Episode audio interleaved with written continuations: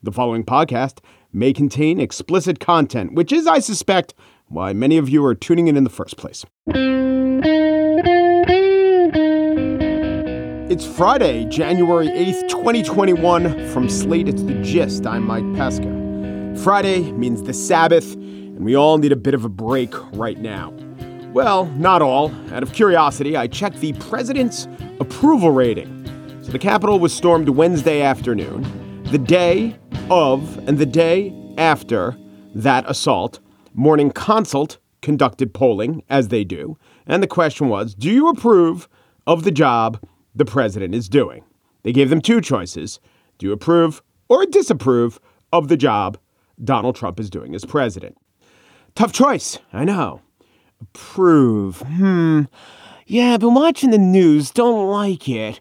But would I say I approve of him? You know, it is a stark binary. I have to consider what it means if I say I disapprove. It's tough to come down and say disapprove. Remember, the people weren't being asked, do you condemn in harshest possible terms? Do you demand his ouster? Are you appalled to the core? No, it's, do you disapprove?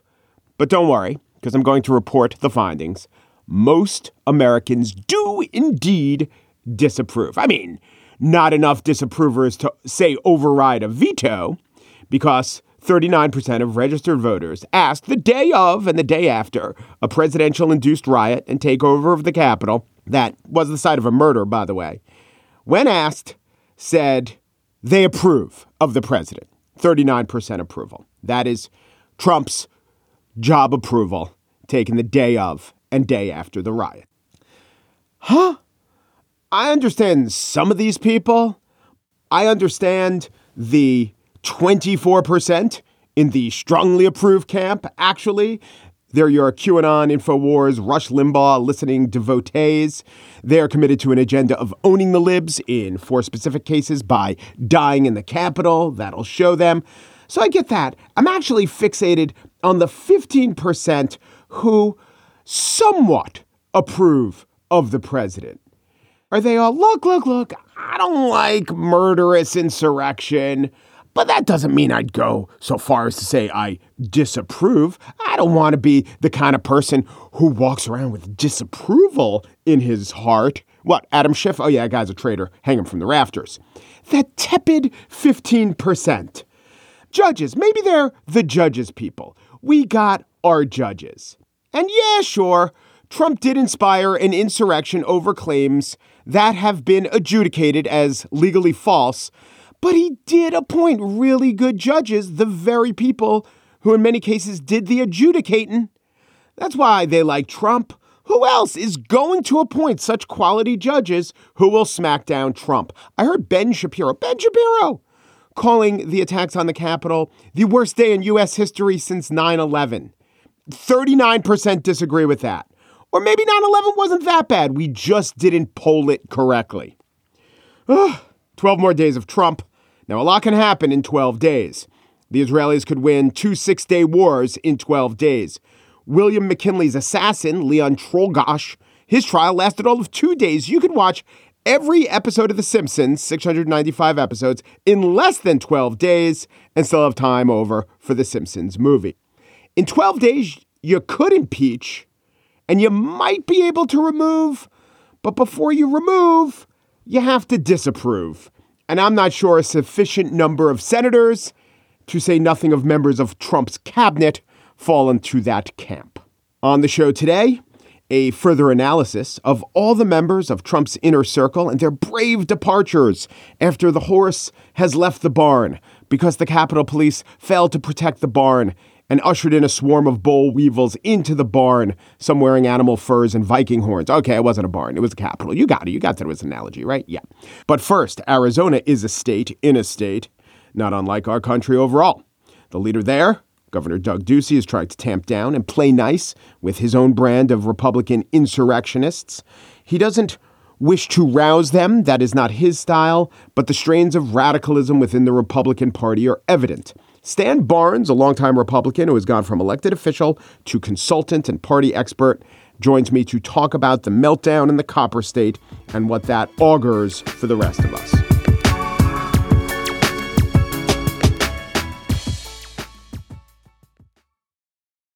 Arizona politics are a fascinating batch of political intrigue and calculations.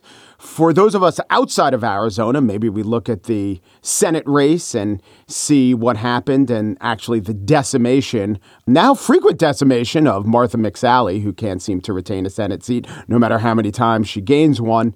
But internally, things are really interesting, especially within the Republican Party itself. Maybe Arizona is a microcosm of some of the party politics that we're going to see play out throughout the country. Stan Barnes is a former Arizona state legislator and is the founder and president of Copper State Consulting. They're a lobbying firm. He's plugged into everything going on in Arizona politics, and I welcome him to the gist. Thanks for coming on, Stan. Mike, thanks for having me. Um, it's a good timing to be on your show. Yeah. Let me start with a quote I heard you utter on a podcast I listened to by uh, the public radio station KJZZ. The politics of COVID are the craziest thing you have ever seen in your political life. How so? You lay down this this black swan event of a, a global pandemic, and in the modern era when we're all nice and soft as a society, and we think everything should be good and the struggle should be low. And you you lay this down and all of a sudden everything goes sideways. Like mercury on a plate you cannot predict what is going to happen next. So we have we have it all sewn up into kind of one little anecdote where we have a successful Republican governor in Doug Ducey, who's a center right businessman, pragmatist kind of guy, and is also the loneliest man in all of Arizona presently because no matter what he does, to manage COVID politics. He is just eviscerated by those who think he's not doing enough and, and those who think he's doing way too much. And there doesn't seem to be anybody standing next to him to say he's doing what he can in this kind of pragmatic, fact driven middle. So, how much of this, if COVID didn't happen, would Doug Ducey be the loneliest man in Arizona? No, no, he was doing really well. Uh, he, he, still is doing well in many scores, but no, he he he had a successful first term, got reelected uh, even while Kyrsten Sinema was winning a U.S. Senate seat as a Democrat, and and so he no, he's been doing really well. But he's had two things that have have, have hurt him. And COVID's the first one. The other one is it, he was Donald Trump's buddy, and then Trump decided uh, to kick him in the teeth the election controversy around Arizona has added fuel to the governor's problem with his Republican legislature. So most of them think he has somehow betrayed the cause by not contesting Arizona's results. So that's his other problem at the moment. But why are the politics such that there can't be a coalition of the other kind of Republicans and most of the Democrats, and there's your path to governance? Yeah, we we are now. I, I say that's now a possibility but we we get those about once every 20 years in Arizona. That's a real rare thing. Uh, it feels like a, a, weird betrayal in in Arizona political culture. But there is there is a real possibility because we have Republicans in the state house and and the state senate who are, um, for their own purposes, self righteous enough to say, "I'm just not going to play ball, and and I'm not going to vote for a budget. I'm not going to I'm not going to do these things." And there has to be a that's the one thing that uh, mike that there does have to be is a budget no other bill has to pass besides a budget it's the one thing and if you can't get the all the republicans and all the democrats on a republican only budget then you're going to have a coalition okay so expand this out to say something about where the Republican Party might be nationally, even where the delegation, the congressional delegation of Arizona is, as two of its members are leading this denying the certification effort. This, I don't know how we put Humpty Dumpty back together for the Republican Party. For, there has always been this tension between the conviction constituency of the grassroots activists and the Chamber of Commerce money wing of the Republican Party. That has always been there in my 32 years of doing it in Arizona. But they end up making love and, and being in the same bed because they, they have a mutually assured bargain that this is how you win elections and govern in the center right. And but now it's it's it's the same tension, only everybody's been shot in the heart with a syringe full of adrenaline and we're up fighting at, at full warfare in the public square. And I, I do not know how they get back together because the, the, the Trump wing or the, the conviction oriented true believer wing is not going to accept the other side, and the other side is going to abandon that wing as as unable to win elections. The other side being the the business class, the whatever that is. And I can't picture how those two sides get along enough to win an election in the next cycle, not to mention the presidential cycle. And so I, I, the, this Arizona experience is exemplified in the personalities of Doug Ducey, the governor, and Kelli Ward, the party chairman, party chairwoman, and and they I, those two are not going to speak to each other again. Kelli Ward is a former legislator who tried to primary John McCain. She didn't come that close, but maybe put a slight scare into him. She's never, since she held state office, she hasn't been able to get elected to the Senate, though she's tried. But she has this power base as chair of the Republican Party, and she says she's going to run again. And she is, well, you know, her Twitter feed right now, and she's very much on Twitter, is just calling the protests slash riots at the Capitals an Antifa false flag operation. She's cheering on the two representatives who are leading the decertify the vote movement. Her pinned tweet is about a stolen election. She's at least as Trumpy as Trump. Is she the symptom or cause of much of the radicalization of the Republican Party in Arizona? No, she's she's a symptom. She's not the cause. And and I I know go out on the limb here. I don't even think Trump is the cause, although I'll give him that. Trump is the igniter and the the accelerant. But the, the reason this is a problem for Republicans nationally in the state of Arizona is that even if Trump magically disappeared or if Kelli Ward magically disappeared, there's a million people in Arizona that believe what the president says about the stolen election, believe their congressman, Andy Biggs, believe Kelli Ward. And they don't magically go back to being loyal Republicans that just turn up and, and, and turn out. And that that that is where the problem is is that they they Kelli is representing a very large voice. She's not alone. And and that that isn't just gonna like a fever that's gonna break and we go back to normal somehow so there's a million people who think this. They're, the population of your state, seven million, and I think over three million voted in the presidential election. How much power does that minority have? Well, they all by themselves, I, you know, back to the problem of the Republican Party. All by themselves, they can't win elections, but all by themselves, they can they can uh, stop the center right candidates from winning mm-hmm. elections. So, do you think that this plays out by the next Senate race or the next statewide race? the Republicans will either nominate someone who is Trumpier than Trump, or at least as Trump, or at least Trump enough. The Senate races, they'll a little ways off, but they'll do that too, and then test the premise that you have to be extremely right to get through the primary, and then you can still win the election. Or might the other thing happen, where it's either the realization dawns on people, or it is thrust upon them that the way to win election in a center right or center center state is to be more center. Yeah, that is the immediate existential threat to the Republican Party in Arizona, probably nationally too. Will Donald Trump remain powerful enough, influential enough to actually come to Arizona, have a rally, put his arm around somebody and say, this is who we need in the U.S. Senate and, and, and effectively choose the Republican nominee to run against Mark Kelly in 2022? before the riots, I would say yes.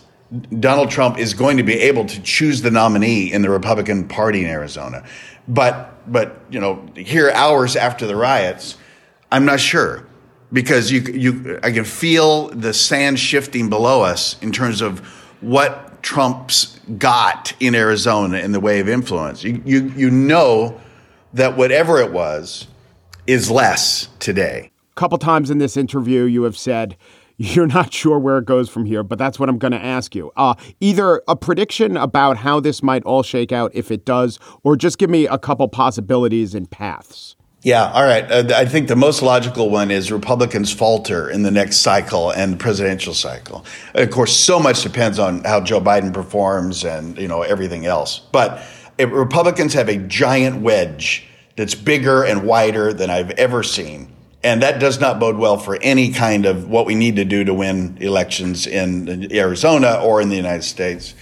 The other is that the you know the more optimistic one is that the Republicans nationally and Arizona could adopt what makes Trump Trump without Trump, the man, the personality, the jackassery.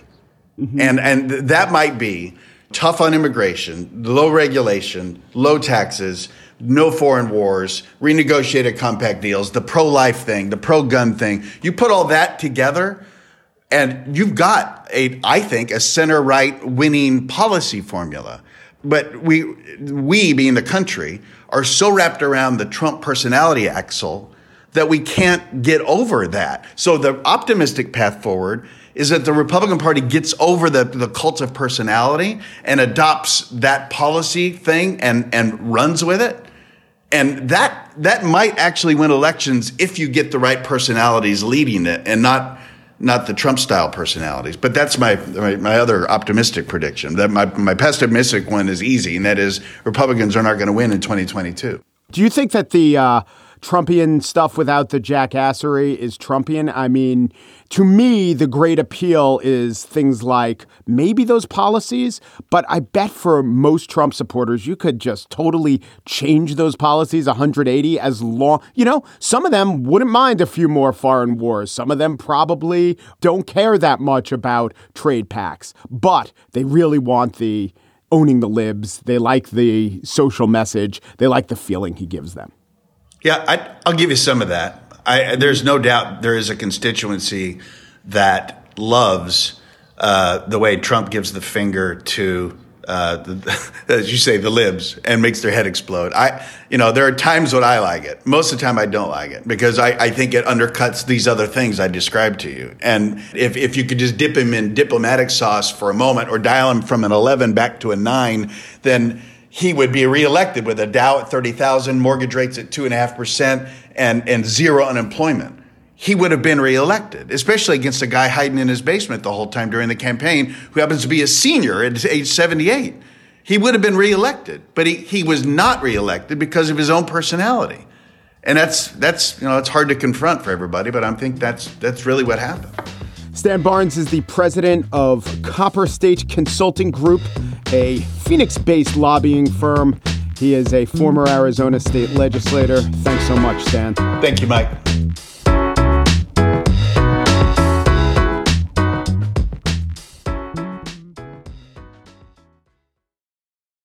And now, remembrances of things Trump. Of all the members of the administration who are hard to remember, Stephanie Grisham stands alone. Sure, there were some short timers. Anthony Scaramucci lasted 10 days, a unit of time. He himself delights in labeling a Scaramucci, recognizing that brand awareness is more monetizable than shame. But Grisham was supposed to speak for the president. She was, for a time, his press secretary, his spokesperson. But the one thing she never did was speak. The only newsmaking part of her job was the leaving of it, as MSNBC reported on April 7th of last year. She is President Trump's third press secretary to leave the role uh, during his administration, but the first to leave without ever briefing the press, believe it or not, never held a single press briefing. Note the April date of her departure. After holding the press secretary title for about 10 months, she retreated back to her role as Melania Trump's spokesperson, where she also didn't speak, but it really didn't matter. Kayleigh McEnany took over the actual press secretary and did brief the press, which was an improvement, in theory. The president, note April, then soon began conducting press briefings on the coronavirus. Those proved disastrous and eroded faith in government, also demonstrably hurt his standing in the polls. Two days ago, Stephanie Grisham resigned from the administration altogether with the following words quote, It has been an honor to serve the country and the White House. I'm very proud to have been a part of Mrs. Trump's mission to help children everywhere and proud of the many accomplishments of this administration. The statement, which notably did not mention Donald Trump, was delivered in written form. And this has been Remembrances of Things Trump. And now the spiel. So it's not just Grisham, because Elaine Chao took a train out of town, Betsy DeVos decided children were her past, and others in the cabinet were said to be disturbed, worried, anonymously unsupportive, but also concerned about transition of power, and in the cases of members of the security staff, fretting over just that matters of national security. The timing of the cabinet members, other staffers who have left. It's like a Twilight Zone episode, the one to serve man. There are Betsy DeVos and Elaine Chao now finding out it's a cookbook and that they're what? Gluten free? Lactose intolerant? But if they want to signal, hey, we have a conscience, in your rankings of the worst humans on earth, please try to put us somewhere above the bottom 25 people. Eh, didn't work. You're still below the girl with the daddy hat who was rude to Gayle King. But yeah, I guess they're above Hawley and Stephen Miller and Donald Trump. Also, rioter number four who propped his feet up on Nancy Pelosi's desk. But actually, no. I'm going to say no. That guy's a manipulable rube.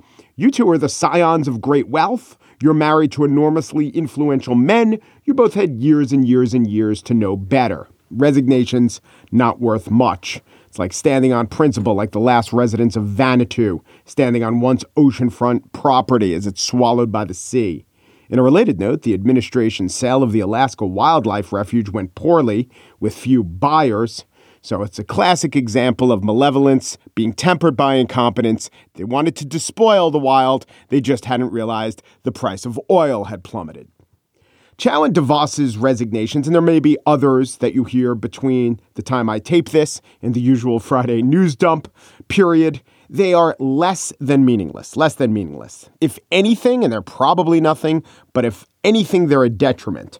Because if you subtract from the members of the cabinet the ones who are most appalled, you're going to have less of a chance to invoke the 25th Amendment.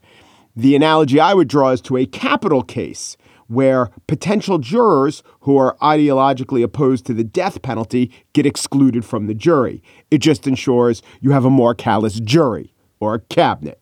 Representative James Clyburn, among others, has suggested that these resignations are a dereliction of duty. So, in that case, it's like them trying to get out of jury duty by falsely claiming to be a, against the death penalty when they're not. That, by the way, is roughly in line with the civic commitments of every member who countenanced Trump thus far. It seems as if the 25th will be 86th before it's even discussed. I mean, do cabinet members even have a group chat going? How would they even, you know, bring it up amongst themselves without the big guy convening the cabinet? There is an effort in Congress to impeach the president. My instinct says an impeachment without removal does nothing. Maybe it provides grievance and distraction for Republicans. I just don't see almost 20 of the current Senate Republicans taking the brave step to remove. Remember, a two third vote required for removal. I don't know, though. Maybe those guys do have a group chat, and maybe Ben Sasse can signal Nancy Pelosi with some insider information if the ouster has a chance of succeeding. So here we are. We're stuck. We're fretting. We have some agenda items to add. Let's see. Identifying thousands of insurrectionists who could conceivably be considered to have committed felony murder. A murder was committed as these people broke federal law by invading the Capitol. That's one on the to do list. You got to do a thorough assessment of how the policing was so inadequate. You got to track down specific members of the mob who may have had plans to commit more than mischief. You have to secure Washington for the inauguration. You have to find a practical constitutional means to deny the president his authority to launch military attacks in the last couple weeks. You have to work with social media to keep the president and his closest aides from fomenting future rebellions. What else? What else? What else? Oh, yeah. I suppose you could spend some time strategizing a super quick impeachment and removal and maybe craft plans to censure Senators Hawley and Cruz. Well, at least all this can be done with our focus and attention because there's no other big thing looming out there that we have to put our eyes on. More than 4,000 Americans died Thursday. That is not only a record for the U.S., but for the world. Oh, God. Well, at least most of the states are almost bankrupt at this point. We're just in great shape as a country. Now, I don't make many predictions for the future, but I do have faith. I have faith in the goodness and the wisdom of the American people. How many times over the last couple days did I hear someone saying the words, This isn't us, as thousands and thousands of people sought to deny the premise? But I, I do think we are a good people. I do think we are a wise people. I think we can eventually be trusted to do the right thing. And that is why I say by Monday, Donald Trump's approval rating could be down to 38. Not saying it will, but it could.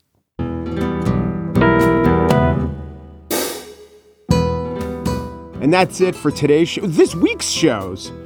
Exhale, producers Margaret Kelley, Cheyna Roth, and Jasmine Ellis. Alicia Montgomery is still executive producer of Slate Podcast. Here she is confronting Philadelphia Eagles coach Doug Pederson after last Sunday night's loss to Washington. You know it was rigged. You know it was rigged. You know it was rigged. You garbage human being. The gist. This is from Barbara Wineapple's The Impeachers. On the night that President Johnson fired his war secretary, Edward Stanton, which could have got him impeached, and in fact was one of the things that did, he talked to a journalist and told him that he was unworried.